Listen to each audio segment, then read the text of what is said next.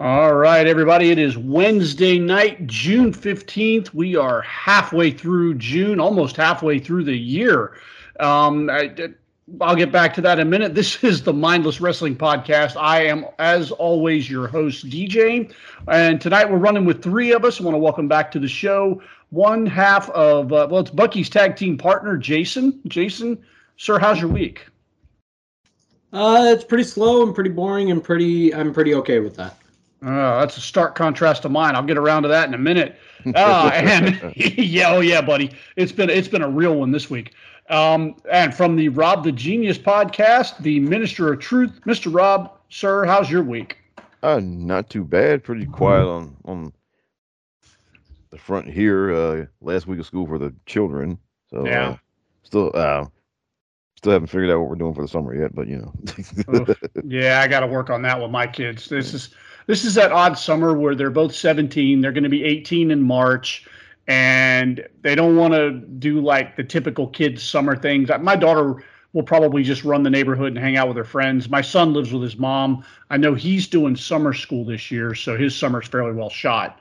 Um, but yeah, beyond that, I don't know. I, I, don't know what we're doing. I don't know what days one from the next anymore. And especially after this week, I had two Mondays in a row, which was awful. Um, so Wednesday could only get better, and it got a little bit better. But I was sitting there, dude, we have had more crazy patients and crazy people come through the door this week. And I'm looking at my staff, I'm like, what the hell is going on? And they looked at me like, DJ, it's a full moon and Mercury is in retrograde. Now, I don't know what Mercury, Mercury is in retrograde even means. Me neither. but I know what a full moon means, and it makes a bit of sense because the, the, the Looney Tunes have been out. It's been a rough week, guys. Yeah, man. Well, at least we have at least we have our little uh, wrestling oasis here. Uh, this really is, and, and, we've talked about this on the show before. I look so forward to Wednesday nights. Um, it, it really it breaks up my week. I get to talk to my friends. I get to talk about wrestling, and this is so cathartic. Oh, same here. Yes, man. sir. Absolutely. All right. So this week we are what now? Two weeks. Two weeks removed from Money in the Bank, right? Yes, Money in the Bank is on July 2nd. All right. So we are not going to talk about the Money in the Bank card tonight, uh, but we are going to do is give our personal top five Money in the Bank wins and why we chose what we chose. And we're going to kind of go around the room here. And guys, you want to go around the room and just give your picks first and then go back around and talk about it, or you want to talk about why you picked what you picked in the moment? We should talk about why we picked what we picked because I bet we're going to overlap on at least one. I know. Uh, yeah, there's one that I think we unanimous, unanimously all agreed on. Um, yeah. All right, so Jason, let's start with you. Uh, go down your list and give us uh, give us your thoughts on wh- why you picked who you picked. Well, as a reminder to our listeners, if you're new, if you're new to the mindless wrestling experience, uh, I'm relatively newer into back into this than uh, than Rob and DJ. I only started watching again around in 2015. Um, so I always give a more recent uh, recent perspective. So my cash-ins and wins are going to be a little bit more limited. Excuse me to the modern era. With that said, uh, we can leave the A number one one for now. But I'm I'll lead off with Brock Lesnar was one of the best Money in the Bank, both wins and cash-ins that you could possibly imagine, um, because it it worked everyone into a fury. Um, if you if you take this business too seriously and you, if you take this children's variety show too seriously, it got you all spitting mad, which I love that. Um, and otherwise, if you actually enjoy the you know the popcorn entertainment that we are fed every Monday and Friday. Uh, if you actually enjoy that kind of stuff, you had a hell of a good time with Brock just waltzing in, knocking Mustafa off the ladder, scampering his ass up, and just sitting there with the briefcase, like he's the you know the literally the king of the hill. Um, so yeah, Brock Lesnar's got to be, and then uh, to, for him to cash in after a beautiful, wonderful, feel good moment because he cashed in after Seth and Becky fought Corbin and Lacey Evans in that winner take all for the Raw and the Raw Women's and the Universal Championship. And, you know, Corbin had given um, giving Becky the the end of days, and we got that fun spot at the end. And then absolutely all, brilliant moment right there too, man. Yeah. Oh, it was. Oh, it, and and for him for Brock to just cash in on that, not only the briefcase, but cash in on just that emotionally intense moment, and to just tear it all down for Seth and and Becky in you know two minutes. That was that was incredible. So that was that's that's my leadoff hitter. It's Brock Lesnar. One thing that I'll say about that that I kind of I don't always lean into the make it make sense crowd, but the visual of Ali literally touching the belt and then Lesnar's music hitting and then him pulling the hole, looking at the ramp and staring at the ramp. Now, mind you, Lesnar's quick, but that was a long walk down to the to the ring. There was plenty of time where Ali could have snatched the belt. I, I try not to lean into that, but that's one of those moments where I, I so that moment, I if you just let the storytelling go, it was the exact. It was like at the end of Avengers. Uh, uh, not an end game. The other one, uh, Infinity, Infinity War. War. Infinity War. Thank you, Rob. When Thanos shows up in Wakanda, and everyone's just like, "Uh, what do we do?" It was it was that kind of moment. So in a way, yeah, we can laugh about Ali not just unhooking the briefcase, but in the moment, it was so fun because all of us were screaming, "Grab the briefcase!" and he's frozen in fear. Okay, I can go with that. Thank you. All right, Rob, you're number five. Okay. Or uh, any one of your picks other than number one, I guess. Okay. So, all right, so the way I, I looked at a couple of different criteria, because as y'all know, I always overthink everything. Um, no, so, no, sir, you stop. um, teasing you. Yeah. So, so I looked. All right. So I looked at the main thing for me was what did cashing in the briefcase do for them going forward, and then I looked at the actual moment of them cashing in and then, as kind of a honorable mention kind of thing, I thought of like, you know, who did the best job, like just walking around with the briefcase and before they cashed in. Um, because that's come, that's um, you know, that's become kind of a, at least on the women's side, that became a really lost thing after the first, after you know Carmella won the first one. Uh, we haven't gotten that from anybody on the women's side.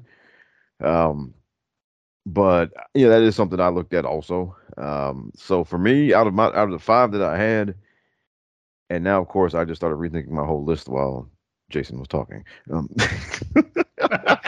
so uh, let, me, let me make sure I have all the same ones. Let me make sure I'm gonna stick with what I come up with earlier. Let's see. All right, that one, yes.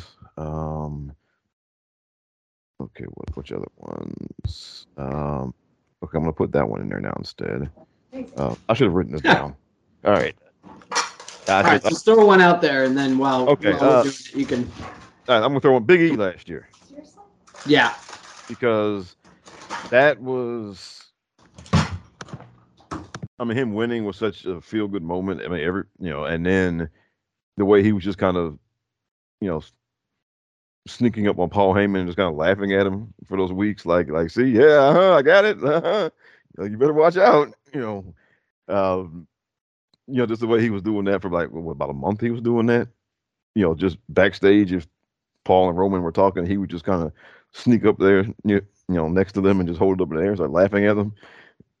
I mean, that, I thought that that was really good.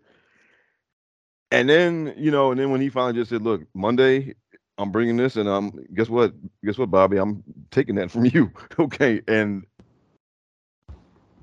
you know, and then he did it, and then of course, and then you know, the next week he, where they, you know, he where the New Day was in the ring and he gave the promo and he brought up Brody and all that stuff. I mean, that was, um, you know, that was just a whole just just excellent. And then, of course, in a couple of weeks where Corbin stole the briefcase from him and he had to get it back. you know? huh. And that was like, cause he didn't that even, dastardly Baron Corbin. He, he didn't even cheat to win a match or something. He just grabbed it like he could take possession of it and just was walking around with it. Um, Bum ass Aaron, Baron Corbin. Yeah, and um, so I mean that whole thing, and then you know, contrary to what some people say on the internet, he did have a good run with the title af- after he had it. I mean, he beat Drew McIntyre on, on at Crown Jewel. He won a cage match against Bobby on television. Um, you know, he he was he was taking that belt everywhere. He was going on radio shows. He was in you know introducing fighters, and you know, and all of that. I mean, he he took that belt everywhere you could possibly take it. Um, he took it to a NASCAR race. He took it to an Iowa uh, Iowa game. He, he yeah, yeah, cause right? yeah, because he went to Iowa. He went back. So, I mean, look, I mean, look. The only thing bad about his title reign was, you know, the way it ended. Right? I mean, yeah. everything else. I mean, contrary to what people say on the internet, everything else about it was really good, and so that, he's on my list, and I, I just put him on the list because I had the whole other people, but I just thought of him. And yeah, Rob, I'll, I'll jump in there too because he's on my list too because of everything you just said and what it, obviously what it meant um, for both Big E personally um, and how much we all love Big E and just the collective fan base and the industry just loves that guy um, with good reason, obviously and it also to to your point of what did they do with it after uh, as far as i'm concerned maybe they'll screw it up but as far as i'm concerned from this point on he's a made man um, he was going to be i know things were getting shuffled around and whatnot but before his accident but i felt like he was just waiting until he's like okay i could slot back in at the top now and you know yeah. keep this train going um, and obviously if and when he comes back, he's gonna slot right back in there. So yeah, he'll be that cat and that that cash in was awesome because it was the face calling his shot and making it. And that and sometimes that simple knight walks up to the dragon, says, I'm gonna slay you, and then knight slays dragon. Sometimes that's all you need in storytelling. All right. I'm going to wrap back around to the Big E thing at the end of this whole thing because that's actually a discussion I wanted to have, and I'm going to kind of Big E almost made my list, but there were factors that I took in as to why he didn't. Like I said, I'll discuss at the very end. I'm going to start off with my first person, and this is going to be a little counterproductive to some counterproductive, if I can say it, to some stuff I've said in the past. My first pick is CM Punk. Now, I know I've had some less than flattering things to say about CM Punk in the past. I know, I know. Rob's already snickering at me.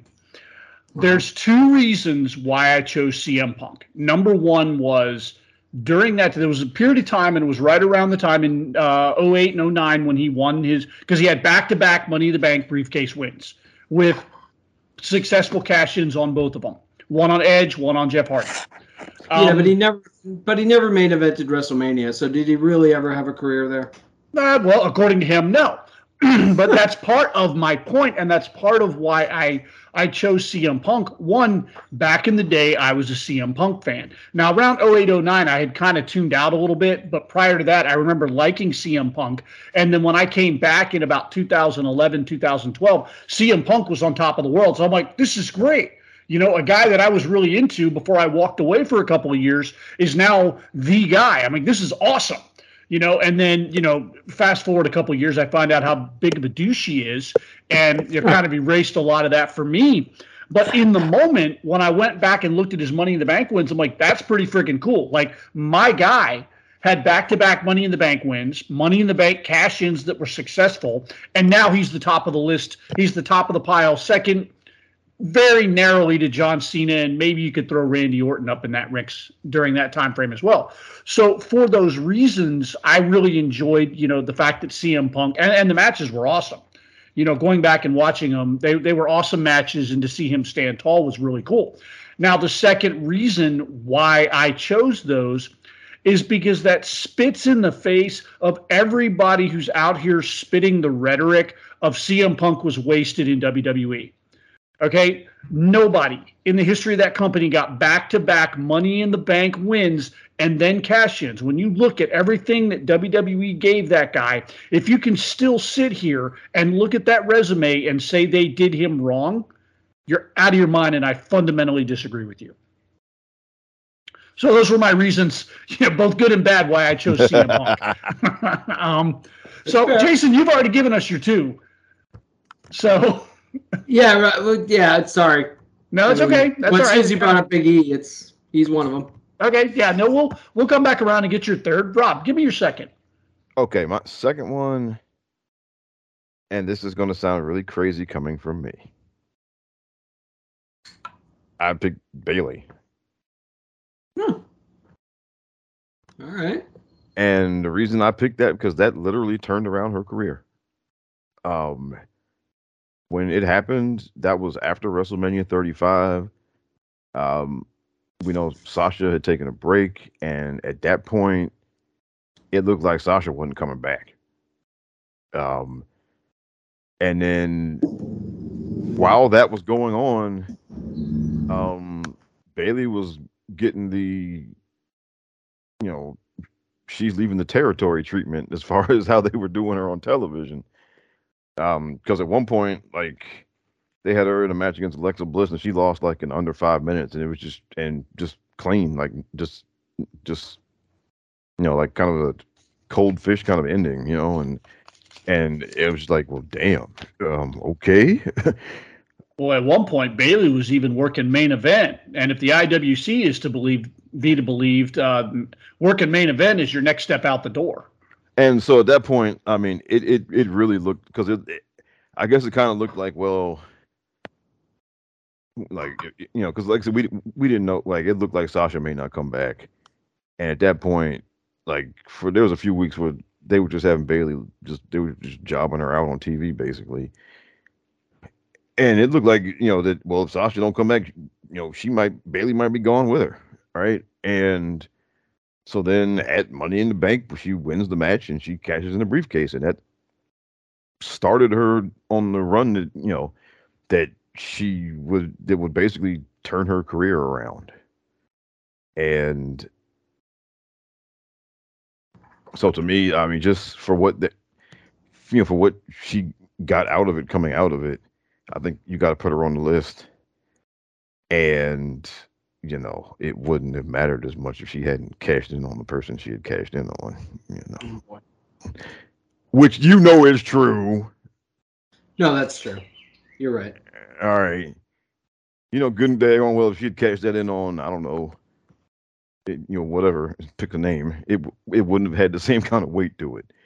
No. Um, you know, and so those of y'all who like to, you know, traffic in certain narratives, I mean, you know, people who politic for everything wouldn't agree to five minute title reigns. but you know, I mean, I'm just putting it out there, you know. Um, but but no, serious. But all that, you know, that aside, that that literally turned her career around. Um, mm. there and had they not done that, had that not happened, then who knows where she might have ended up even a few months later. Uh, because at that going into that match, it wasn't looking too good. Um, it really wasn't. So she she turned her entire career around there by doing that. Okay. All right. My number two, well, not number two in the but my second one on the list was um was Sheamus. Oh, and, that's a sore spot. uh, yeah, I know, I know. For a lot of you guys, it's I liked the finish of this match because you had Neville at the top of the ladder, and Neville's got his hand on on the belt or on the briefcase. Like he's got it, and Sheamus grabs a handful of hair and just peels him away and dumps him. I, I just thought the finish was incredible for that one. Yeah, yeah. it was, and actually, it it was on because uh, if you pick from the last like ten years or less, then I'm probably going to be picking from it because uh, I feel it'd be weird for me to pick anyone that I didn't actually see. Um, so yeah, Sheamus was one of mine too because of not only the cash the the win, which was amazing, which was excellent, um, but then uh, the cash in was really really good um, because you had Roman finally. Oh, he beats his best friend for the title. He hugs him. He wins his first WWE championship. He's finally here. The confetti is falling. And then whammo! You know, Vince McMahon comes out, shakes his hand, brogue kick, we're out, cash in, we're out of here.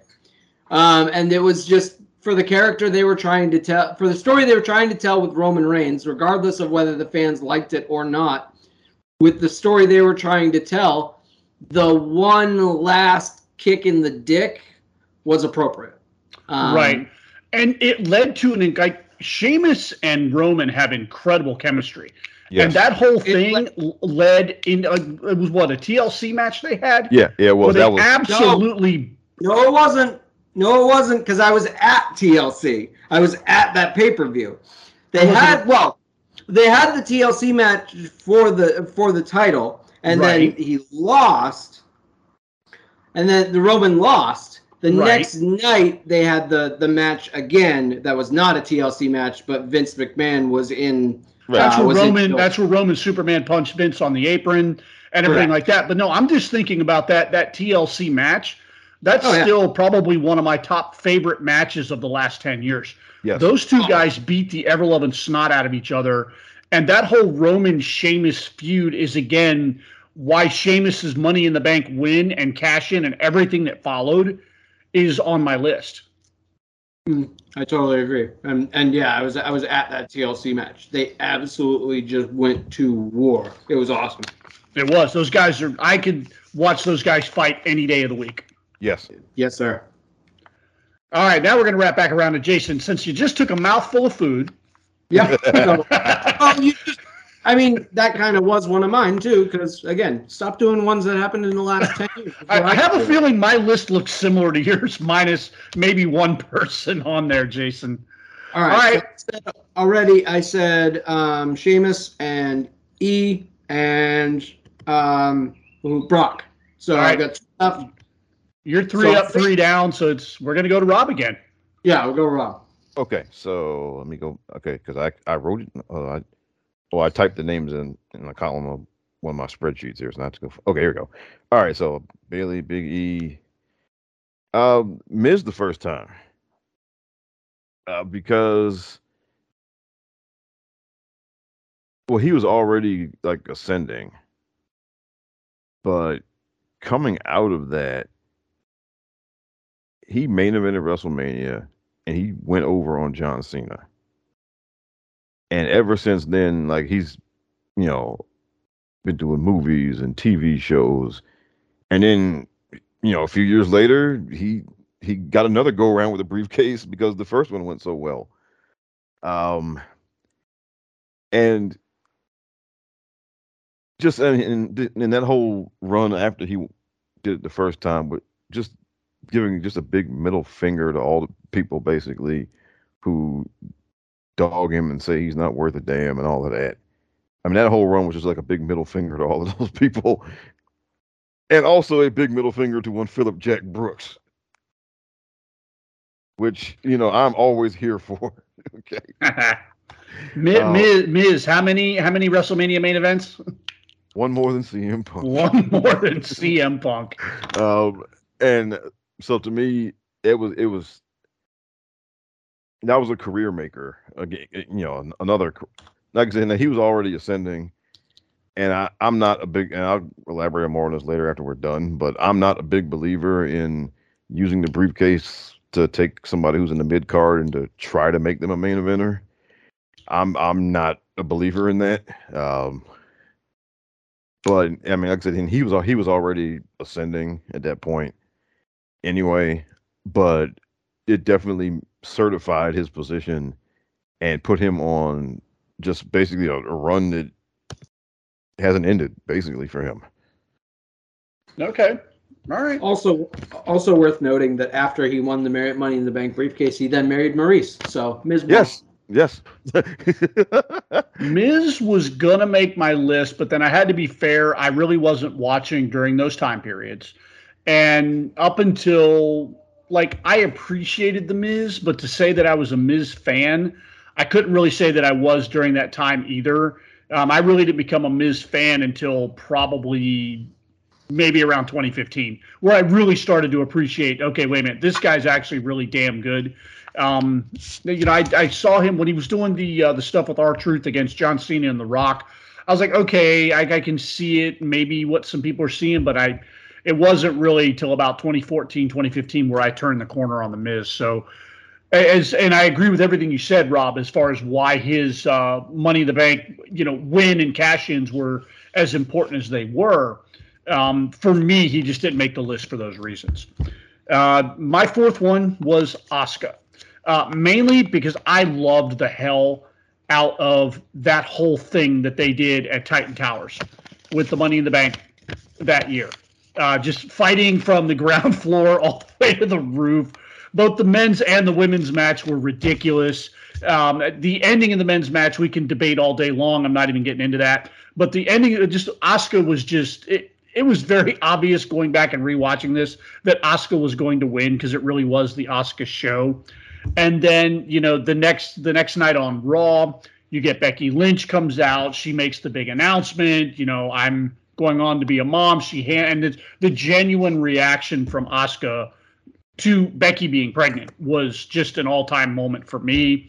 And then just Asuka's run after that was incredible. Like Asuka was the show for damn near a year. So for me, that's why Asuka made the list. Nice. I, I, dude, Attack on Titan Tower is still one of the best like things they've done since I've been watching again. Yeah, and, and up until the finish, the men's match was freaking awesome as well. You had uh, Daniel Bryan and uh, AJ Styles fighting in Vince's office. Oh yeah, and Vince is looking at them like, "What are y'all doing?" yeah, and then they both were just like, "Sorry, sir. Sorry, sorry, sir." sir. They start putting his office back together. You had Baron Corbin commit double homicide. Yes, that was the. Which was incredible. Yeah, uh, what was it? Was it Mandy Rose that looked like she knocked herself out on the floor when she she ran and she slipped and fell? It looked like she knocked herself oh, out. Yeah. Uh, oh God, it was just, uh, or was that yeah. Dana Brooke? Was it Mandy Dana Rose Brooke. or Dana Brooke? That's right, Dana Brooke. And, and then um, was it Shayna Baszler put Rey Mysterio to sleep? it's just so much ridiculous. Like, like that's the kind of wrestling ridiculous I like when it's serious enough, but it doesn't take itself so seriously. Right. It was just genuine good fun. Yeah. All right. So Jason, I, I and, and, I'm going to give you guys the spoiler warning right now. This is we're probably all going to agree on the same thing here. Your number one cash in. Yeah, it is my number one. It's everyone's number one. It should be number one for every list ever about Money in the Bank. Seth Rollins cashing in in the main event of WrestleMania 31 for to beat Roman Reigns and Brock Lesnar, technically, for the WWE Championship. I mean, what else is there to say? It, it, it's literally, it was. Rob wants to talk about what guys did afterwards. I think Seth did okay. Um, and it was the, it was, you can't, in terms of just stakes and booking it, you can't get bigger than that. You can't get bigger than the main event of WrestleMania and not only did he cash in, he cashed in on two bona fide Hall of Famers who were obviously Brock already had a Hall of Fame career. Roman was just starting their history with the Shield, all that stuff, everything going into that. To I believe it's still I. You guys will obviously correct me, but it's the only cash in that's happened during a match where someone's just like, "Hey, you've been added to the match now." Um, so, so that yeah. it's it's unique in that way still. And again, it's the main event of WrestleMania for your first championship. Suck on that. Like I you can't get better than that. It was incredible. And then him, you know, his celebration with the the swinging the title and all that good stuff. Just yeah, it's incredible. Rob, what about you? not, well, I guess I, I, got two more to go because I only gave you three. Um, I thought you gave us four. Not the Big E, Miz, and Bayley. Oh, yeah. How did we miss that? I don't okay. know. Give us your fourth one then. I'm sorry. Okay. It's my well, I'm, a ter- I'm a terrible host. Jason threw me off because Jason was like jumping in on everybody's picks and they were his picks. So now I'm I'm all flustered. Okay, well, well, um,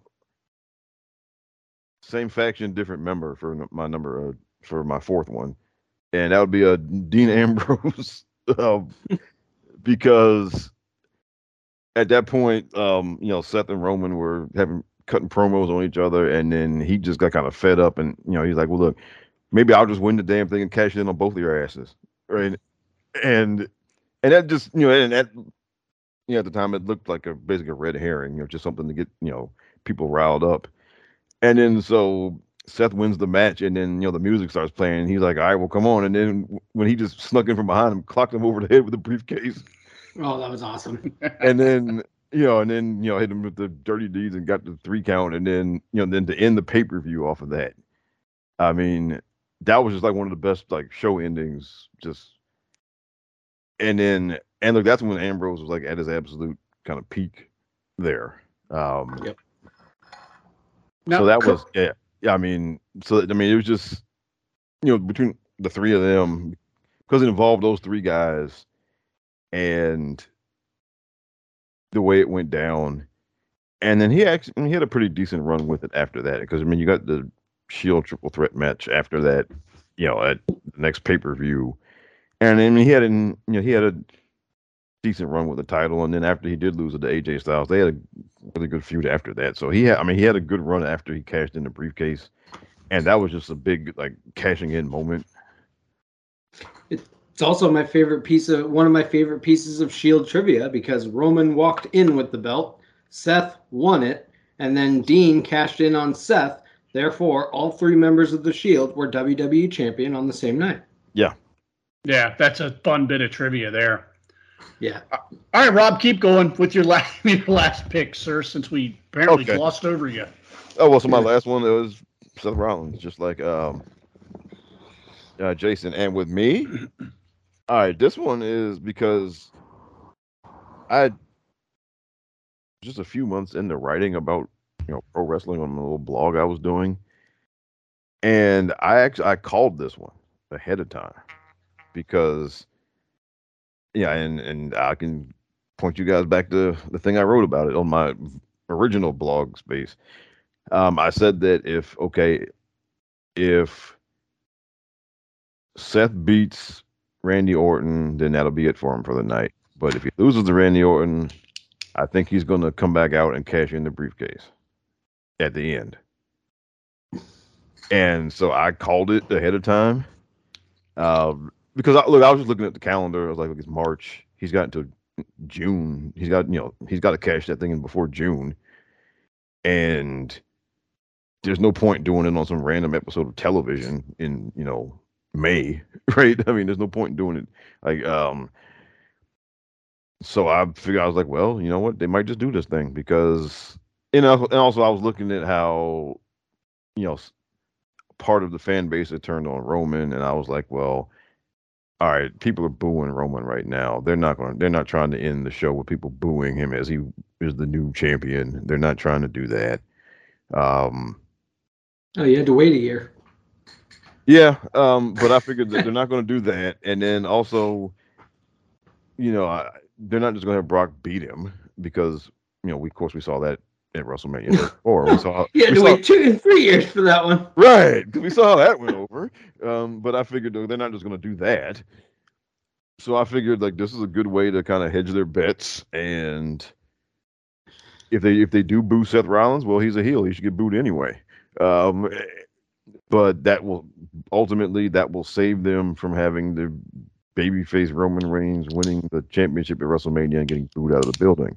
Um, so I figured that you know, and I even in the thing I wrote, I even just just look at what happens between Seth and Randy Orton, you know, earlier on, and that'll be that'll be your cue as to what might happen later. And so when Randy won the match and with maybe the best RKO ever. Um, when he won that one, when Randy won that, I was like, okay, yeah, I think, okay, I think that's what's going to happen. And See, then, I think that because uh, in talking to people about it, I think that threw people simply because if if Randy had won the match, that's one thing.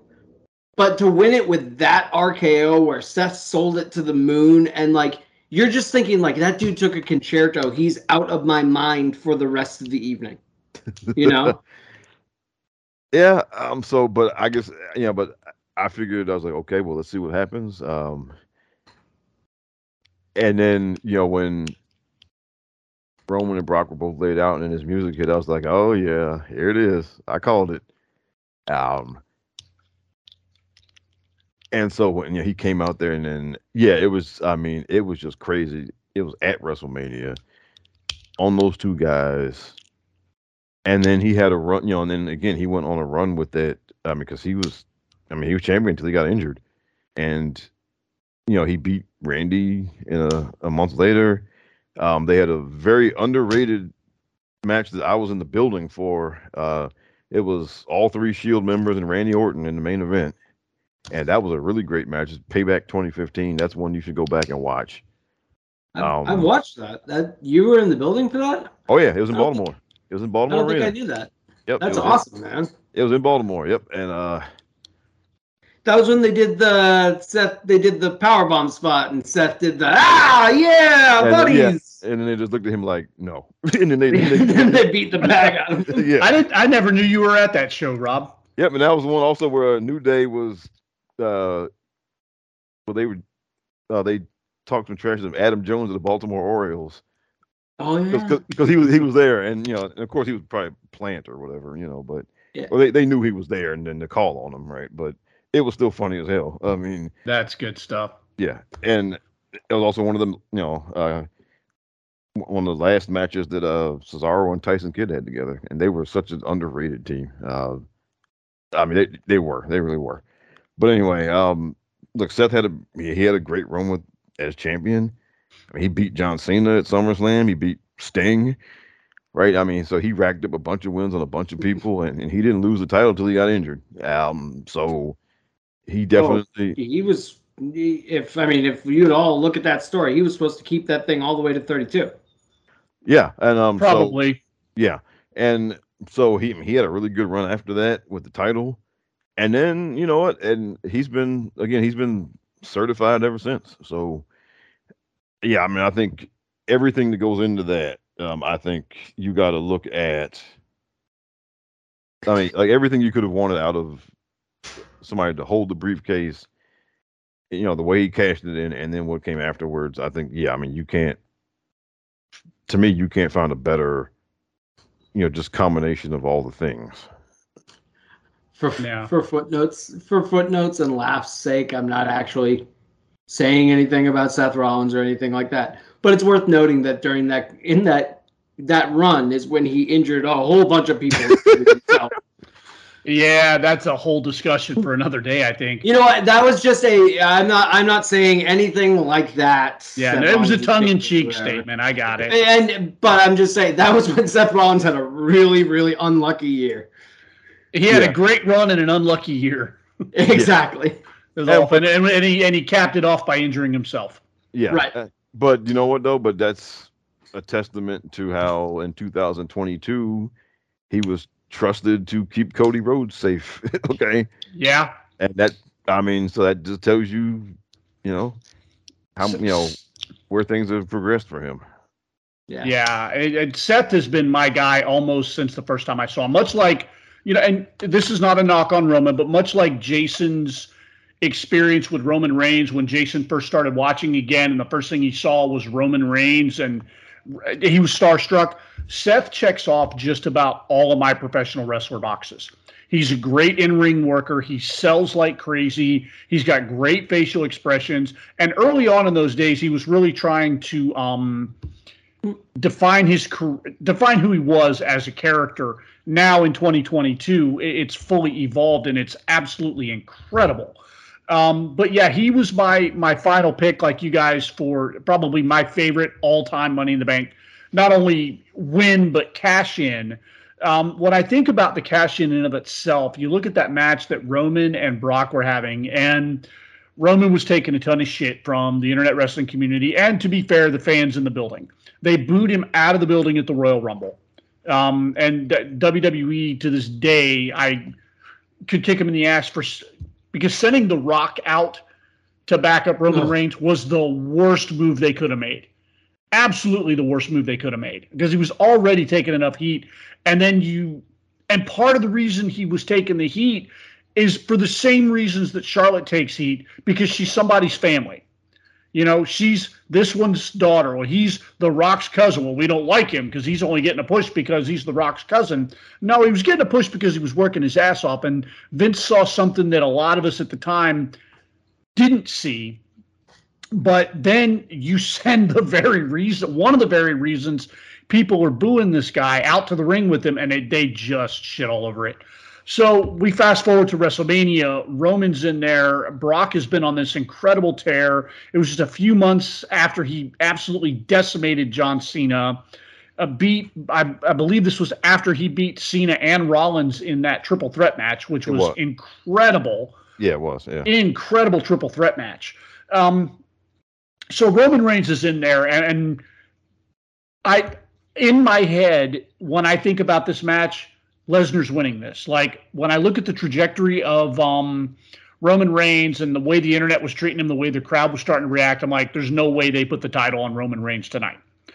Is what I was thinking at the beginning of the show.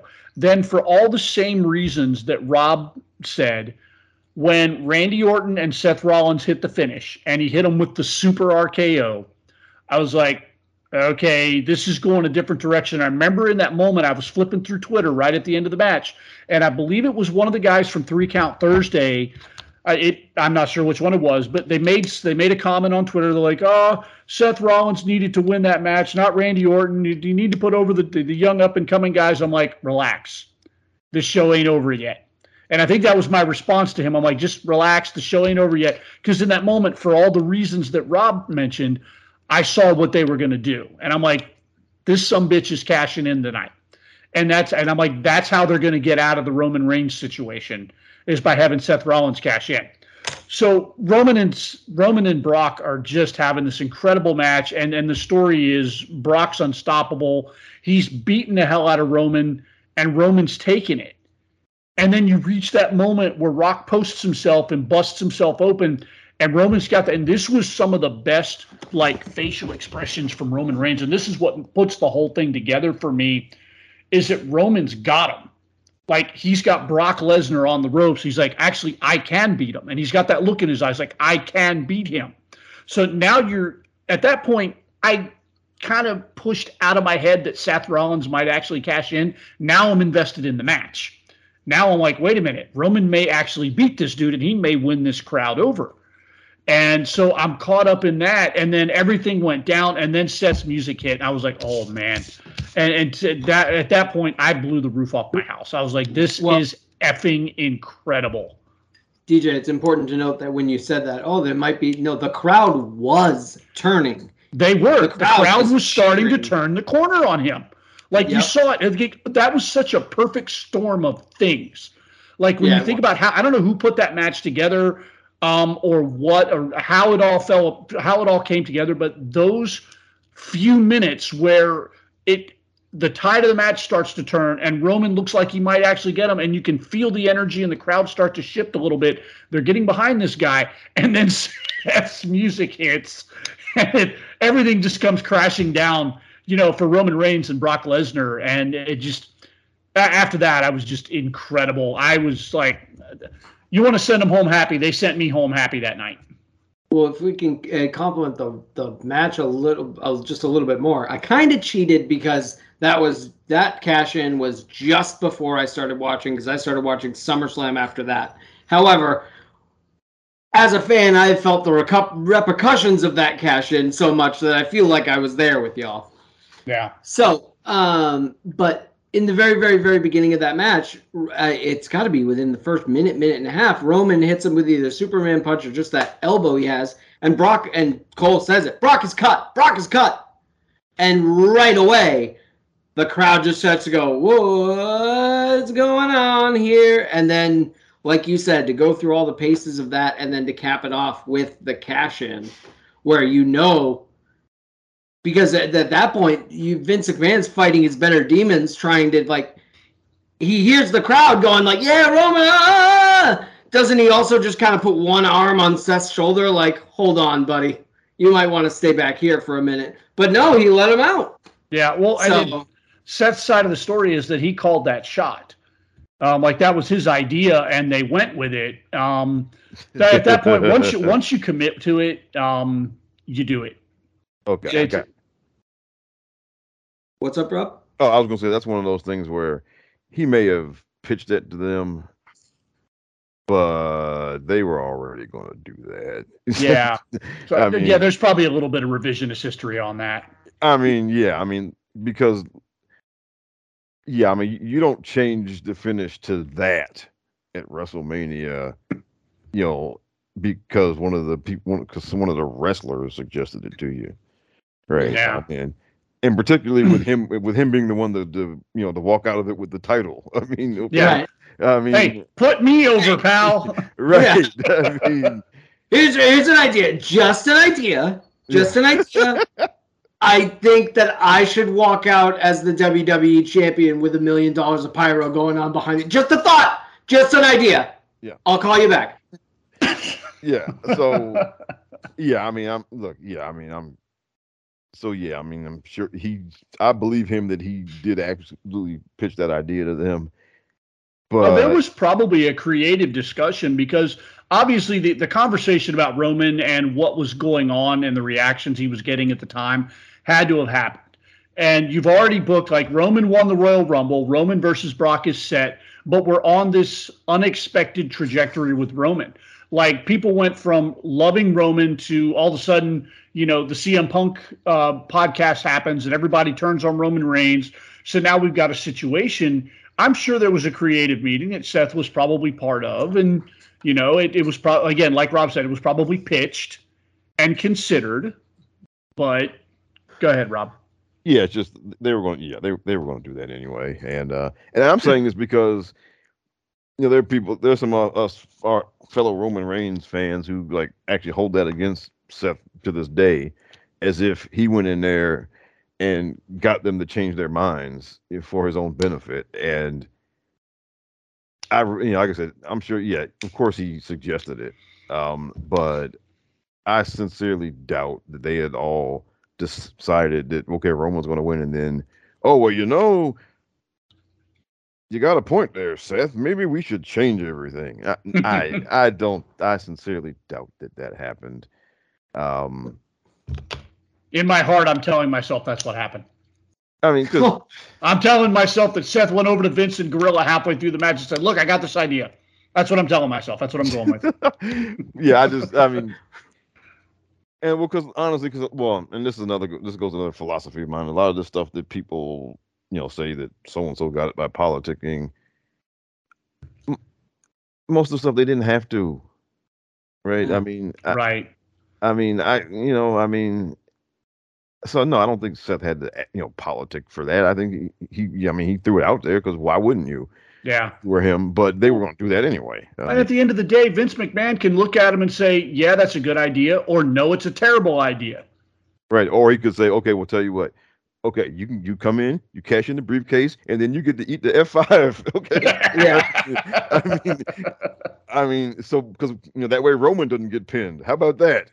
Right. I mean, it could have very easily have turned out that way instead. I mean, yes, one hundred percent.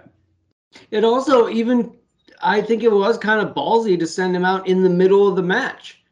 Isn't isn't it kind of tempting to be like, ah, let's just get to the finish line, see what the reaction for Roman is, and if it starts to head south, we hit Seth's music. But no, they didn't even try to do that. They were like, nope, we're we're doing this idea and we're sticking to it. So Yeah. I mean, it's got it's got to that's that's It, got to it be was a it was a risk either way because at the time Seth was a heel, right? Yeah. yeah, Seth, he was Seth was a he was- heel. so the Yeah, heel well- move is one hundred percent. Wait until the finish of the match. Wait until the winner's ass is beat and he's barely able to stand and hold the belt. Then you hit your music. Then you go out and you cash in. That's the heel move. No, they sent him down in the middle of the match, and he actually left that match looking like the conquering hero. yeah. Yeah. And then at one point, I mean, it almost did backfire on him because Brock did get him up in position for the F five, and then Roman speared Brock. So they add that little element in there of it almost backfiring on him anyway. Uh, yeah. So it, it was just great storytelling all around. And that's why that one will probably always, unless they do something else like even more incredible with somebody down the line, that'll probably sit at my top of the top of my Money in the Bank. You know, not just you know winners, but cash in lists. Yeah. Wanted, wanted to talk for a minute about Big E and his cash in and why that one. You know what? There was one that I missed, um, and I didn't even go into this. There was one. Jesus, this is all over the road tonight. I had Dolph Ziggler. I had Dolph Ziggler on my list, and I did, never even got to him. And the biggest reason why I had Dolph Ziggler on my list was for just Dolph is a guy that I never understood why they never pulled the trigger on. He was another guy that I seriously got into. He's incredible in the ring, uh, good looking dude, sells his ass off, great worker, great talker. Like he checks off all the boxes. And I, I thought his money in the bank cash in was incredible. Um, for me, because it's funny because when it when the you know IWC was really high on Dolph, I will I wasn't. I was just like, okay, well, he yes, he's good, but I mean, okay. and now, you know, now at this point in time, the past few years, where the IWC is basically throwing in the towel on him, I'm like one of his biggest fans now. Uh, but, and for me, like he's, I had him as like an honorable mention because, like, the time from him winning the ladder match, and he, he was one of the best at like carrying around the briefcase before he cashed it in. Um, and then because he had, I mean, because he had a couple, you know, several different times where, you know, he teased it and almost did it, but you know, didn't. And then at one point he he had to actually to defend the briefcase in the match against John Cena. So he, I mean, he did a lot with the briefcase up until up until he actually cashed it in. Um, the reason I did he didn't make my top five was because unfortunately I mean, he got concussed after winning the title, and that's not you know, it's unfortunate, but it's just the aftermath just fizzled out and didn't, you know, it just didn't work out for him. Yeah, if they had any plans of him being a top guy, it seemed to just fizzle out after that. And, and for me, like I said, I just always scratched my head on Dolph Ziggler, like, what am I seeing, or what are they not seeing that I'm seeing, or how are the, you know, what optics are they viewing this guy through that are different than mine? Because Oh, I'm sorry. Go, no, no, go ahead. Go ahead. Well, I think just honestly, just what happened was that he was right there, and then those three guys in the SWAT team uniforms got on the roster. Um, yep. And that just, you know, and that just kind of put an end to it. I mean, them, they kind of, those three guys, you know, Seth, Dean, and Roman showing up when they did, I mean, changed a lot. I mean, a lot of people's trajectories. Um, it made CM Punk it, it made you know Vince and company feel like you know we don't we don't, you know we don't have to cater to that CM Punk guy anymore. Yeah. Um. It, it so it, it changed Punk's trajectory. It changed Dolph's trajectory. Um. You know it. People like Alberto Del Rio, whose shit they were putting up with all the time. You know they didn't. You know he didn't. They didn't have to do that anymore with him. They didn't have to keep trying with Ryback anymore right? I mean, it just though you know the Shield coming through the door just fundamentally changed a lot of things for a lot of people, and Dolph was one of those guys. Yeah, yeah. I, I that makes sense. Ziggler was an honorable mention for me simply because as a newer fan, I I've seen that cash in hundreds of times. Yep. Um, I've seen that cash in, and then obviously the Miz's first one. Um, yeah. Those were my my two honorable mentions, simply because, as Rob put it, well, what did they do with it? Well, they created a legacy because I see it every six months. It seems like. Yeah. Um, yeah every every see, about, about, every once or twice a year they wrap back around to the what if with Dolph Ziggler. Right. And then eh, you know, angry Miz girl, you know that created a whole moment, and then yeah. we had uh, and then just the the whole cash in with Dolph was is awesome, and I had no stake in Dolph. I don't really care about Alberto Del Rio. Like, I have no stake in it, and I still watch it, and I go, "This is real cool." Just the way he marches to the ring. He doesn't. He doesn't run down. He doesn't like sneak from behind. He's like, "Nope." I told you I'm gonna catch. Did he? Did he call it ahead of time, or did he just do it? And he just did it that night. Yeah, they just okay. But still, the way he just waltzed down with uh, E and uh, AJ Lee um, and cashed it in and hit the zigzag, and it, it's cool. It's a cool one. It is. It's a cool moment and the crowd's going nuts. Oh, yeah. the crowd, man! They the the pop for that was incredible. Yeah. Like I just just- even to this day, it's incredible. And unfortunately, that reaction led to them trying to make the Raw after WrestleMania a thing every year. Yeah, yeah, that because that's when the Money in the Bank uh, would that yeah that whole thing. So Big E, why did Big E not make my list? When I was going through this list and I was thinking about things and I was thinking about why I chose who I chose, I also tried to look at this through the eyes of the imaginary casual fan. And I thought about Tina. And if I have to envision a casual fan, it would be my girlfriend Tina. She watches this over my shoulder once in a while and she's got her wrestlers that she, she loves Finn Balor. She likes this one. She likes that one. She likes Big E, and everything around Big E carrying the briefcase was awesome. Like him, you know, teasing, like Rob said earlier, you know, tormenting Paul Heyman, teasing, is it going to be Brock? Is it going to be, you know, is it going to be you? And, and he was just back and forth, and it was awesome. Absolutely awesome. And then came time for the cash in. And Tina, this is one of the few times she was actually sitting down watching um, because she, she she got a kick out of Big E teasing and calling his shot the whole night. And then came time for the cash in. Bob's wrestling the match before he gets injured, and this is this was key for her. He he hurt his knee the, towards the end of the match, wins the match. Big E comes out and is what could be considered a heel move. Picks the bones clean on Bobby Lashley. Now, mind you, mind you, get out of the bubble, get out of the bubble, and view this through the eyes of someone who is not tied into the internet, who is not on Twitter, and who watches this stuff maybe once every couple of months. She's looking at that like that's crap because he was injured and he came out and picked the bones. And Big E's supposed to be the good guy. Suddenly, Tina turns into a, a Bobby Lashley apologist.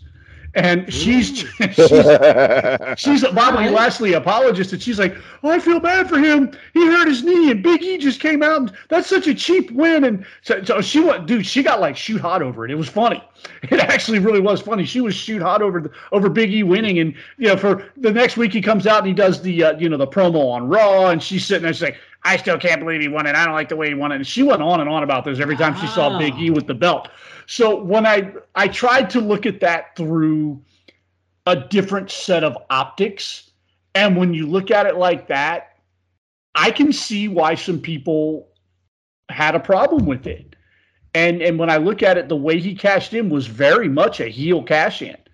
You wait until somebody's hurt, and th- now, mind you, keep in mind he spent the whole night saying, "Look, whatever happens, I'm coming to get you." Yeah, that's the thing. It's like he he didn't say like, you know, I am going to cash in on you after your match. Like with those words, like Right. some guys, some faces have called their shots and messed up royally. But he said like this is happening. This is going to happen. You need to be ready for it. This is happening. Yeah, Like so I, I think it was a but at the same time I under I love that Tina has that perspective because it's like, yeah, guys, this is why faces behave like faces and heels behave like heels on WWE television. This is why Roman Reigns was never going to be a tweener. As much as I would like him to be this Batman anti-hero, he is never going to be that because it's for kids and nanas. right. As our friend Jay says, yeah. every day. Kids and nanas are the only ones who understand this. And so I really found, and, and I do that sometimes. I will sit back and just kind of, if she manages to watch any of it with me, or more importantly, if my daughter, because my daughter will sit and watch it with me, I watch for her reactions. And that's how I gauge how the average WWE fan would probably look at this. Now, us loving Big E and us, and this podcast has been, you know, pining for Big E well before he even won the Money in the Bank briefcase. Um, so- and, and we were absolutely devastated when he got injured. When I look at it from somebody who's not on a podcast, on Twitter, you know, 23 and a half hours a day, on Facebook or any of that other stuff, when you look at it from that perspective, I can respect her, um, the way she views it and look at it and, and in her eyes, think that it, it was not as great a moment as we thought it was because I thought it was incredible. Like me personally, I watched it and I laughed my ass off. As soon as it, you know, Mm. I, I'm like, oh, Bobby's got that's it. Here we go. And so Now I wouldn't interject that one she- thing. Yeah, go, go ahead, Rob. Uh, and he was justified doing that to Bobby because Bobby had basically killed both of his boys. And she hadn't watched that oh, part, oh, and that, that makes really good sense. And, and I tried to explain that to her, and she's like, "I don't care.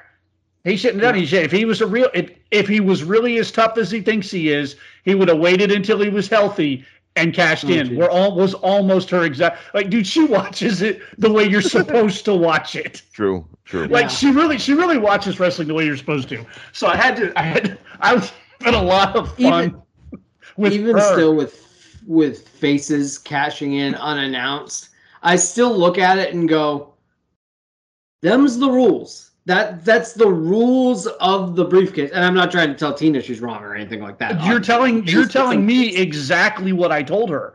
I'm like, right, that is the rules of engagement with the briefcase. It's not. It's not against the rules. He didn't break any. Uh, he didn't even break any like in baseball or in like code of conduct or unspoken rules or anything like that. Like if uh if uh you know, if a Roman Reigns is the face in a Hell in a Cell match and he uses a kendo stick on anybody, I'm not going to get mad on him, mad at him. But I, I just love that she, that's how she looks at it, and that's why WWE books the way they do. That faces generally don't do that kind of stuff unless they have real ju- justification and things yeah. like that. Well, so, the best part was me trying to argue with her. I'm like, you do realize that Lashley's the bad guy, right? Right. like, you realize Lashley's an asshole here. She's like, I don't care. If, if Biggie was as tough as he thinks he is, as he would have waited another day. I'm like, oh Jesus. You're, you're sneak attacking like you're sneak attacking Darkseid or Lex, Lex Luthor or something. It's like, well, who cares? It's Lex Luthor. Pretty much. So yeah, I, that's I wanted to throw that out there. One, because I thought it was a funny story, and two, it's it, it gives people a little bit of perspective outside of your bubbles because we do tend to live inside a very weird bubble and we, we view it differently. And so every now and then I like to peel that away and watch it through my daughter's eyes, through my girlfriend's eyes. And, and she watches it when she watches it, she watches it the way we're supposed to all watch it. She does. She definitely does. So another funny story for you guys. So I was this morning. I got to work a little bit early, so I was doing my research for the show, and I was taking notes and everything, and I was writing down my list. So I wrote down my list and I folded it up and I put it in my pocket and I went to work. And I, I work in a medical facility and I had gotten a call from our surgical center and we had a patient that had surgery today that needed their eye drops called in. So I wrote all my shit down on a piece of paper. And I was like, okay, I got to get this patient's eye drops called in. And I went over and I found one of my one of my crew. I was like, look, I need you to do me a favor. Can you call this patient's drops in? Pull out paper, hand it to her. And she looks at it and she goes, CM Punk Sheamus like, God damn it, I gave you the wrong piece of paper. Because I shoved the patient's name in the same pocket that I had my list for the money in the bank cash ins. So I ah. snatched it out of her hand and gave her the right paper and walked away. Oh no, that's amazing. That's how my day started today. the, the look on her face was great too, because I think she casually watches WWE she did. She looked at it and she went, "CM Punk." She and as soon as she got about halfway through Sheamus, I realized what I did and I snatched it out of her hand. Oh my god, that's amazing. Yeah. So and and so DJ works at a local medical facility. Everybody. yeah, that's right. I use the proper terminology, pal. Yes. I work at a medical facility. Local medical facility. Yeah. while, while, we're, while we're on the subject of cash ins, Rob, how do you feel about Money in the Bank cash ins? Um, okay, because I, I, I kind of hinted at this earlier. Because look, I'm not a big believer in like trying to turn somebody into a main eventer through you know through some magic bullet or plot device or whatever um or you know because every year we hear the same thing. We hear we, hear it at Money in the Bank time, and we hear it at Royal Rumble time. People are always throwing out names of, you know, people who are kind of mid carders or whatever. You know, oh Cesaro, or or this year was the really popular name I've heard for both the Royal Rumble and now is Liv Morgan, right? Well, she should win, right? Um, and to me, like, okay, to me, you get you get to the upper tier or whatever, you get there on your own. Yeah. Okay. Yes, they can. They can. They give you. They have to give you an opportunity to show what you can do against the top name person or in a big match or whatever. But if you're relying on like this one singular thing to convince people that you are a main eventer, then you probably aren't one. Okay, at least that, that's the way I look at it. Um, because I kind of equate it to what my dad used to always say about you know trying to borrow money, right? He and he he, he would always kind of repeat the cliche that I'm sure people have heard a million times that well, if you're if the bank thinks you really need the money, they're not going to give it to you. Yeah. okay. Um, let me let me pause you there for a sec, Rob. Let me let me turn that on its ear a little bit because, and I'm going to ask you this. You mentioned when you chose the Miz, you said the Miz was ascending, like he was on the rise. We have talked at great length about Liv Morgan on this show in the past. And uh, the very first time we talked about Liv Morgan, it was not complimentary for many of us. Most of us have changed our tune on Liv Morgan in the last three to six months She's held her own in there with some top stars. Would you argue that she is on the ascent as a talent and that maybe, not unlike The Miz, this is her trajectory into getting another shot back at the main event? Um, I think she's definitely well. All right, because here's the thing with her. All right, she's definitely moved up from where she was two years ago, even. Okay, fair. Um, yes. Um, the thing is, well, uh, okay, if you, if you had to book her in a match with title match with Bianca Belair for a Raw Women's title right now, who's winning? Oh, Bianca. Bianca. Okay, if you send her over to SmackDown, put her in there with Ronda, who's winning? Ronda. Okay. Yep. Um, if Rhea beats Bianca at Money in the Bank, and then Liv Morgan gets a match with Rhea, who's winning? Rhea. I right. am inclined to say no, Rhea, actually, but I can see a scenario yeah. where Liv Morgan beats Rhea Ripley. I okay. can see that. Okay, beats her straight up. Not, not not shenanigans, not somebody interfering, just straight up yeah. takes it to her and beats her. Yes, be, eh, maybe not the first match, but if they had a feud, she could win simply because of their history. Okay, but uh, well, first match then. No, no, first match, absolutely not. Okay, um, Liv Morgan well, she already she lost to Becky twice already, and I don't think she would they would ever beat Becky the third time. Um, uh, I don't know. Dana Brooke just beat Becky. Well, I mean, uh, oh boy, that's a sore spot with some folks on the internet. And we, we can get to that, but because because because I mean, uh, well, that, well, this actually this kind of plays into what I'm saying because you know me looking at the the the viewing numbers and everything um, this idea that if you take a top person and then put them with a mid or lower level person that that will somehow raise up the mid or lower level person i again i've never been a big believer in that yeah um and it's kind of showing because these last couple of weeks when they've been putting becky and Asuka with dana doing this 24-7 stuff it it it's not really getting a whole lot not getting any traction huh? well i mean it's doing okay it makes for fun tv though yeah, well, and that's like, it really does. Yes, and well, that, well, that's why, and that's why you don't just you don't live and die by those numbers.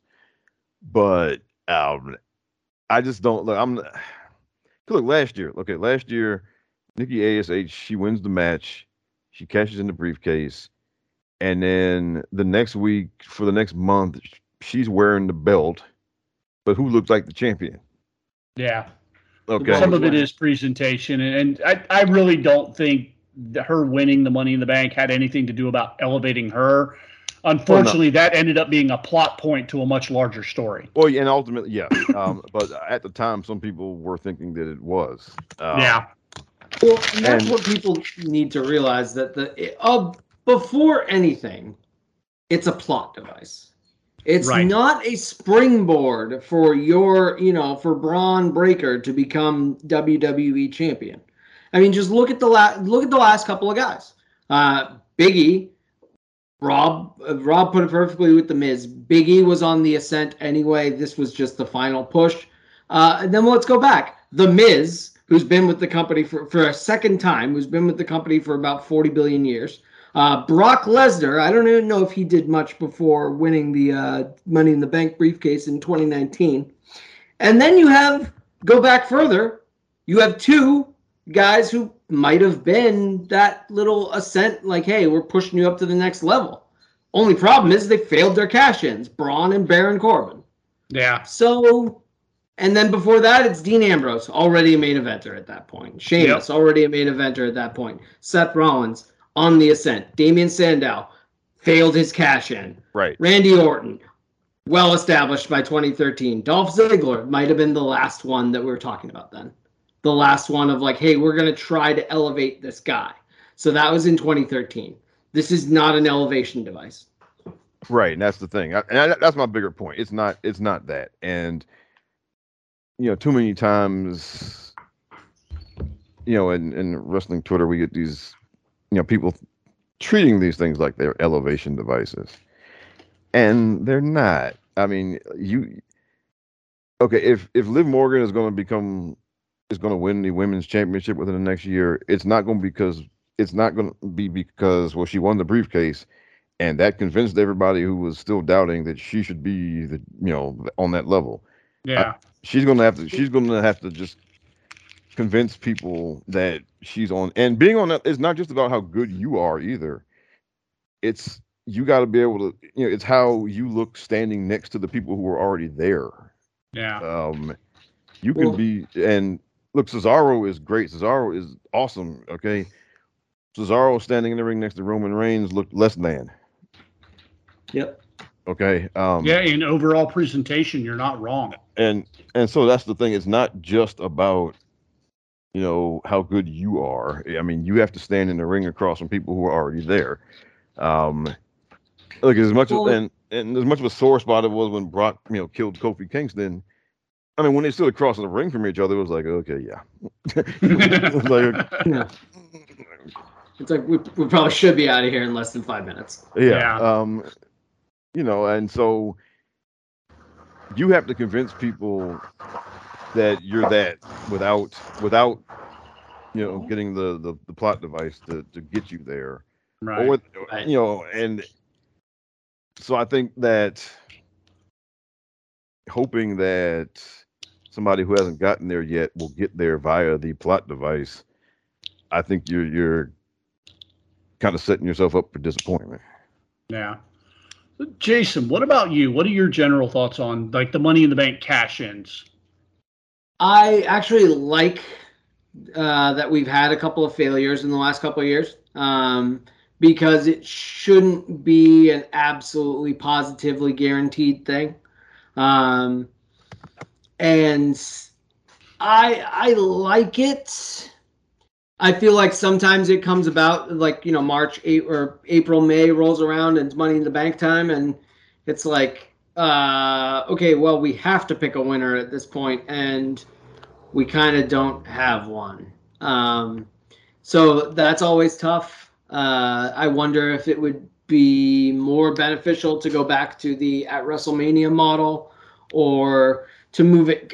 I know they they basically tried to distance it as much as possible from the other big four, uh, but I wonder actually if it would be beneficial to be. Uh, I know it's close to WrestleMania already, but even a backlash thing or whatever you want to call the show after, or some sort of SummerSlam backlash, just to kind of give the rest of the the calendar a little more pop. Yeah. Um, but overall, I like it as a gimmick because uh, the cash-ins are always fun um, finding like new little things that people do with their cash ins and things like that. Um, I like it overall. I think sometimes it can be a little bit of a crutch or a nuisance where it's like, oh yeah, we've got the money in the bank floating around, so we can't really tell that story because you know that guy would just cash in or.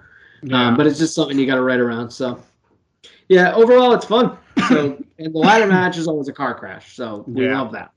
Yeah. I'm, go, go ahead, Rob. then I'll well, get mine in. Okay. Also thinking of you know Otis, right? Because it was I mean, it was fun and hilarious when Otis won the match. Right. And, but then immediately, after, then the next day, it's like, oh shit, Otis has the briefcase. yeah. Like Otis isn't going to be a world champion. What are we doing here, right? Yeah, but you know what? Law and Otis was hilarious. Yes. That was That was a hilarious segment. so for me, I I've been hit or miss with the Money in the Bank match because sometimes with me, you get too many people in there and there's almost too much going on. I'm usually with ladder matches, I'm a bigger fan of one on one because I'm paying attention to what the guys are doing. And if there's just my ADHD kicks in and, you know, okay, I want to see what's Finn going to do next but I've got AJ Styles over here, but I've got Baron Corbin there that I need to keep an eye on. So sometimes with my brain, there's just a little bit too much going on in these matches. And it's not that I don't enjoy them because again, I who doesn't like a good car crash? But sometimes it gets a little distracting with watching the matches. I still enjoy them, but I I would almost rather watch two guys or two girls in a good ladder match for either a title or you know a briefcase or whatever the you know whatever the uh, the grab the bag may be in the moment. Um, as far as the cash-ins, I'm a big fan of the teas. Um, the I've got the belt. When am I going to do it? And, and what? I Because I, I, like the story. I like the progression of the story.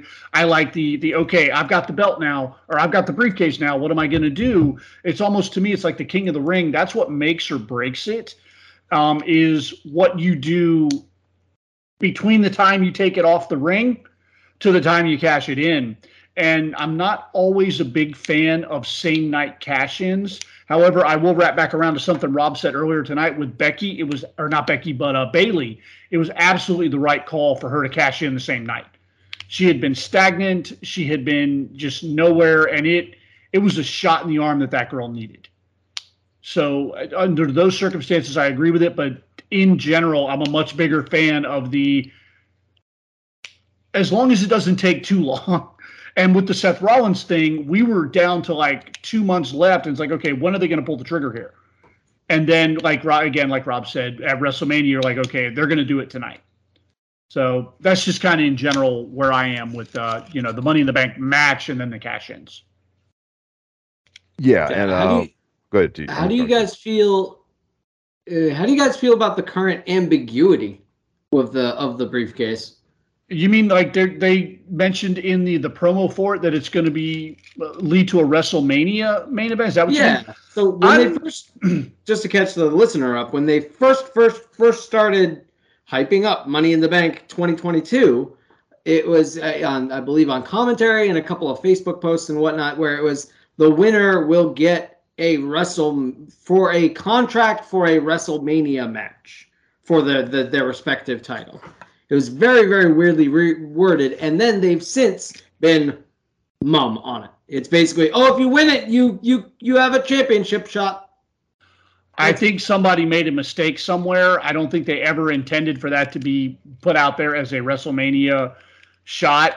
Um, and if they did, I hope somebody tapped them on the shoulder real quick and said, "Wait a minute, Royal Rumble." Um, I, am much, I'm a much bigger fan of the not knowing when they're going to cash it in. Yeah, I agree. And, maybe yeah, that's just because I'm a creature of habit. I like my Royal, like I loved since day one when they changed the Royal Rumble winner to getting a guaranteed shot at WrestleMania. That's my thing. Like every year, that's what I that's what got me roped back into watching the Royal Rumble because for a while there, I was like checked out on Royal Rumbles. I was like, eh, I'm not feeling the Royal Rumble match. But when that when they changed the stakes, I'm like, okay, now I got to watch. When um, was it? I know in the beginning a couple of times it was for the title, right? But when, what was it? Couple, at first, it was just bragging rights, wasn't it, Rob? Yeah, yeah, for like the first two or three years, it was just they had the match, and Oh, you win the Royal Rumble. Yeah, because God, Hacksaw Jim Duggan won the first one. Right, and then Hacksaw Jim Duggan ain't getting a world championship match. No, and then uh, one year Hogan won it as champion. Uh, yes. Um, like he won it back to back years. Um, yeah, I don't have the year pulled up when they started actually making it for something. I think um, it was but, Yokozuna. I think was the first one. Okay. That was when that was well. That was the first one when where if you won, you got a title shot. The year before that, they had it for the title because the title was vacant. Yeah, the title was vacant at the time. Yeah. Um. So yeah, and so that's when that. So for me now, the Royal Rumble is muy importante, um, because it's a, it's a guaranteed WrestleMania match. So I'm, I'm not a big. If they were even intending on making the Money in the Bank ladder match winner, yeah, if that's the route they were going, not a big fan of that. Yeah, well, I, I did not like that either. And now, honestly, I think that was basically. I think they were doing that with the intention of Cody winning the match, and then that would just be how he got his WrestleMania match. Um, yeah, right. But you know, once Cody was taken out of the equation, then you know, I think just go back to what he what it used to be. Um, yeah. but of course, then that doesn't. Well, what, I guess that doesn't speak to what was planned to happen on the women's side, though, because I don't know. Um, yeah. But you know, I think no, I, I didn't. I did not like that at all. That whole because save that. Yeah, save that for the Royal Rumble. The the the briefcase is the just kind of to shake something up during the, the rest of the year. Yeah. It shouldn't, I mean, well, it, it gives you some type of story coming out of SummerSlam because much like after WrestleMania, you get that little lull, you get that doldrum in the post post WrestleMania slump. You get a similar feeling right after SummerSlam. Like there's all this build, all this hype going into SummerSlam, and then like the first 30 to 60 days after SummerSlam, there's a bit of a lull. So if you've got somebody walking around with a money in the bank you know briefcase, at least you've right. got a solid story that people can follow. Right, because yep. I mean, last year was the exception for SummerSlam. Cause, right. Because you know Brock and Becky came back that night. So, but usually, like you said, after SummerSlam, there is kind of September is traditionally in the wrestling business a kind of cooling off month. Right. Um, but yeah, I was I was not for them making that into a WrestleMania thing. Um, save that for the Royal Rumble, and then whoever doesn't win the Royal Rumble, you got you know Elimination Chamber the next month or whatever. Uh, I'd I'd much rather stick with that than to you know have this thing settled this far out. Uh, I always think that's it, it, it's it's it was not always a mistake, but a lot of times it is. Yeah. And well, that was the other thing that caught me. I'm like, okay, Money in the Bank is literally the, like the first weekend in July. WrestleMania was just like two and a half months ago. You're gonna make people wait 10 months. Like, let's say Cody doesn't get injured and Cody, you know, Cody wins the Money in the Bank ladder match and it guarantees him a match at the next year's WrestleMania. Like, are we going to, can you sustain 10 months worth of deviations and side quests and side roads and keep people's attention for that long, even as hot as Cody is right now. I, I don't think you keep people's attention that long for it. I mean, unless you put the the briefcase itself becomes like like that that is on the line in some matches where it matters, maybe. Yeah. But I can't see them dragging out 10 months of Cody won, you know, the Money in the Bank ladder match, and you know, in in ten months, in ten months, because a lot can happen in ten months. They can completely. I don't think they will, but they could completely shit the bed on Cody Rhodes in ten months, and the fans don't give a damn. They so, shit the bed on Roman Reigns in ten months. Yeah. Yeah. So yeah, it, that's that's an awful long game to play with the Money in the Bank briefcase. So I really think somebody just made a mistake in production or in how that was written. I don't think that was the actual intention in the moment. If it was, it was kind of dumb. Just my opinion. Same here. Um, hey. Yeah, it, it's just it's too long to have to hold out for that. And now, look, now in the past, now there are times where you can tease what's coming a year out. Yeah. But you don't like for example, like you know WrestleMania four, Randy Savage wins the tournament, and the final shot is you know Hogan handing him the belt and them celebrating together. And you, I mean, and then you know, again, that's just foreshadowing. They didn't tell you that it was coming though, but yeah. you could you could look at that shot at, at the closing shot and figure out that okay, you know, somewhere month, down the line or next yep. year, this is going to be next year. Um, or you know you can or you could see that the kind of trajectory that Hogan and the Ultimate Warrior were, were going, right, leading, leading, you know that that was going to be the match at WrestleMania. You could you could have seen that the kind of months out that that's where that yeah, was but they headed. teased that at the Royal Rumble. Yeah, exactly, and um and so you I mean so you could I mean you could see that you know months out, but they didn't you know but they didn't hit you over. They didn't say okay well the, that's that's when the match is happening. You know, yeah. uh, so you, I mean, you can do that. Um,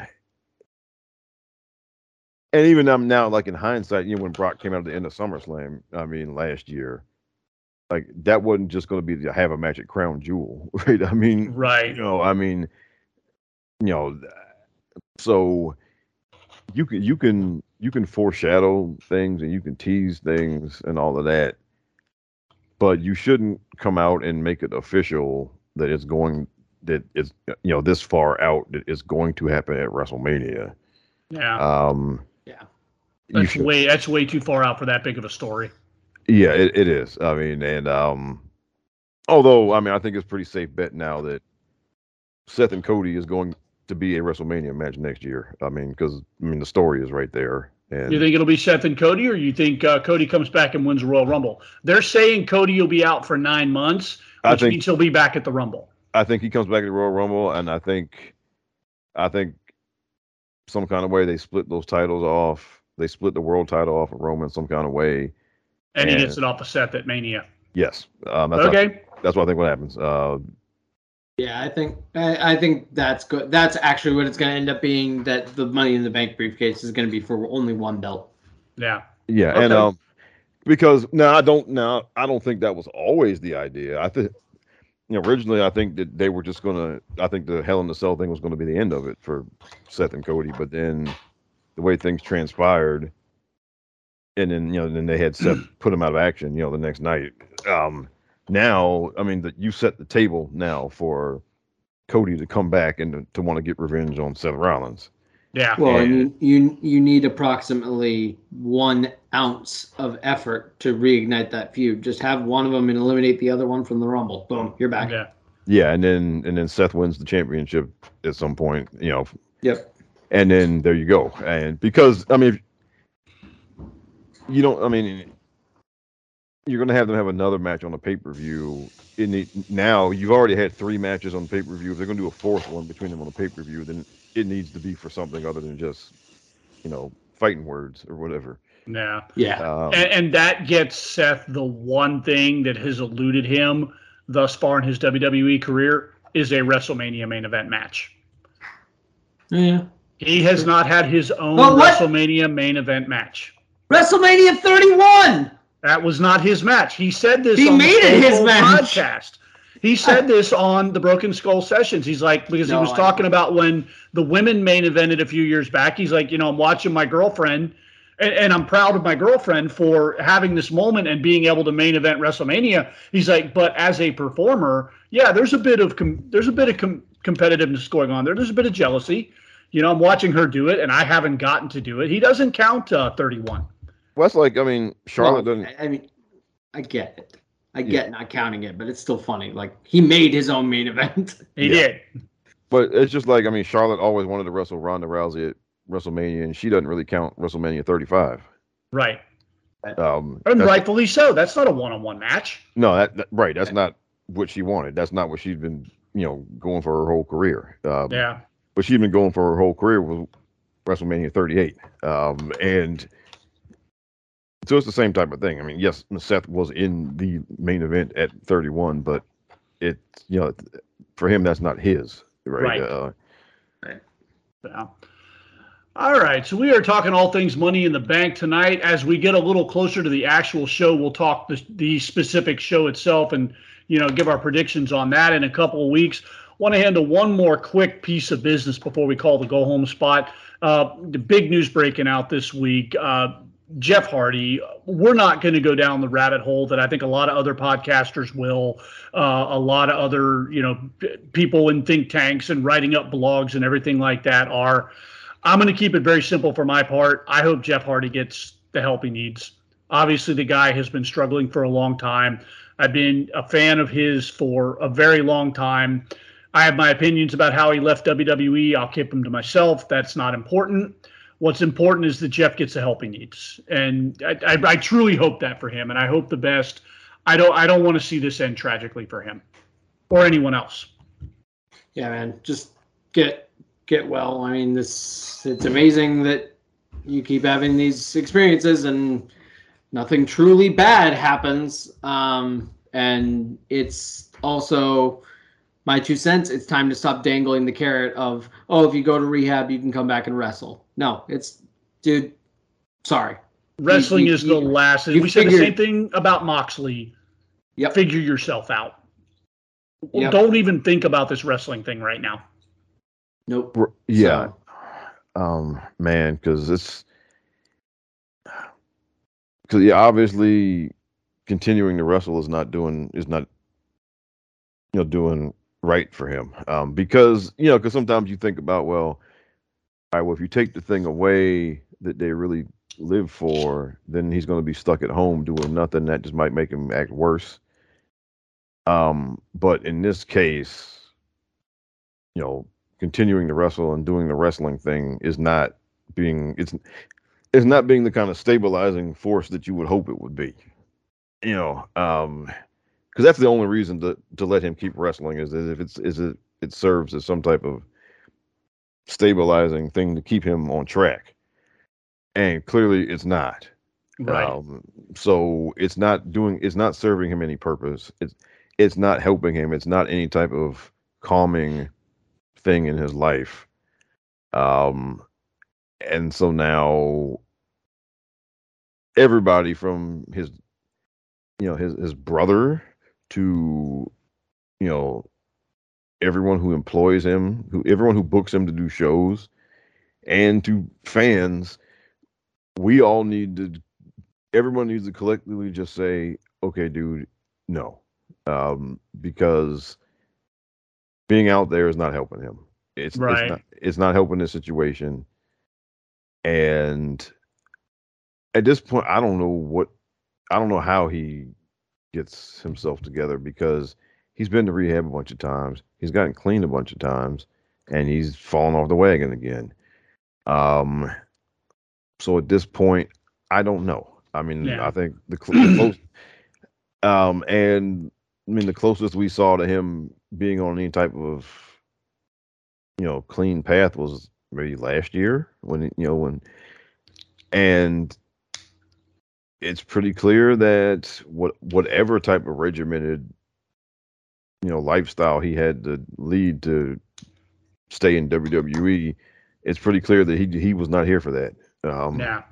so at this point I don't know. I mean we we again we hope and pray for the best that he finds some type of lasting sobriety and that it's pretty clear that that is not going to come while he through being a wrestler and yeah. and and just and you know and if we as fans we gotta you know we gotta let some of these people go man i mean in other words i mean like stop stop asking them you know, stop patting them on the back to keep going out there and killing themselves, basically. Yeah, you know, don't don't ask them for more when they when they need to give to themselves. They don't need to give to you right now. That's that's us being selfish as fans. it is, and you know, because you know, and because we know, all right, they're not going to stop themselves. No, I, I can tell you, it's a drug. Like I said, I did this shit for two years. I saw a lot of guys and you know saw some things and it's it's a drug they get addicted to performing and it's just one of those things this is like goes back to what we were talking about last week with injuries excuse me why these guys will go out at broken you know with separated shoulders with torn pecs with blown out knees with broken you know fingers toes arms legs it's it's why they do it because it's it's addicting they're addicted to the rush of being out there. And then the fans feed that frenzy, and they're like, you know, I got to do it for the fans. I mean, Rob, you told a story one time, and actually, I think I we may have pulled that off the internet. Mick Foley wrestled in Japan one time, and they had to wheel him in a wheelchair into the building. Now he managed to pull himself together enough for the match, but yeah. it, it's an unhealthy mentality. And uh, like you said, in closing on that, I just I hope Jeff finds the peace he deserves and gets the help he needs. Yep. Yeah, and so. that, there's no, there's no, and because yeah, there's, it, there's no point in going into all the other stuff because. Yeah, like you said, we're not going to go down that rabbit hole. I'm not. Yeah. There's a whole discussion towards a whole faction of fans that could be had. Not going to do that. That's not what this is about, and it's really not that important. No, it isn't. So. So, Jeff, we, we hope we, we really want we want you to just get right, man. That's that's it. Yeah. That's it. So, on that note, I want to thank you guys all for listening and coming back every week and joining and spending a little bit of time with us here talking some wrestling. Uh, this is the Mindless Wrestling Podcast. Again, I am your host, DJ. I want to thank my co hosts, Bucky's tag team partner, Jason. Always awesome having you on, sir. Thank you, my friend. Always a pleasure. And from the Rob the Genius podcast, the Minister of Truth, Mr. Rob, always a pleasure, my friend. And a pleasure is all mine. Thank you very much once again. All right, you know the you know the catchphrase. If you've been listening long enough, you can call it pro wrestling, you can call it sports entertainment, you can call it whatever you want. Just call it in the ring. We're out till next week.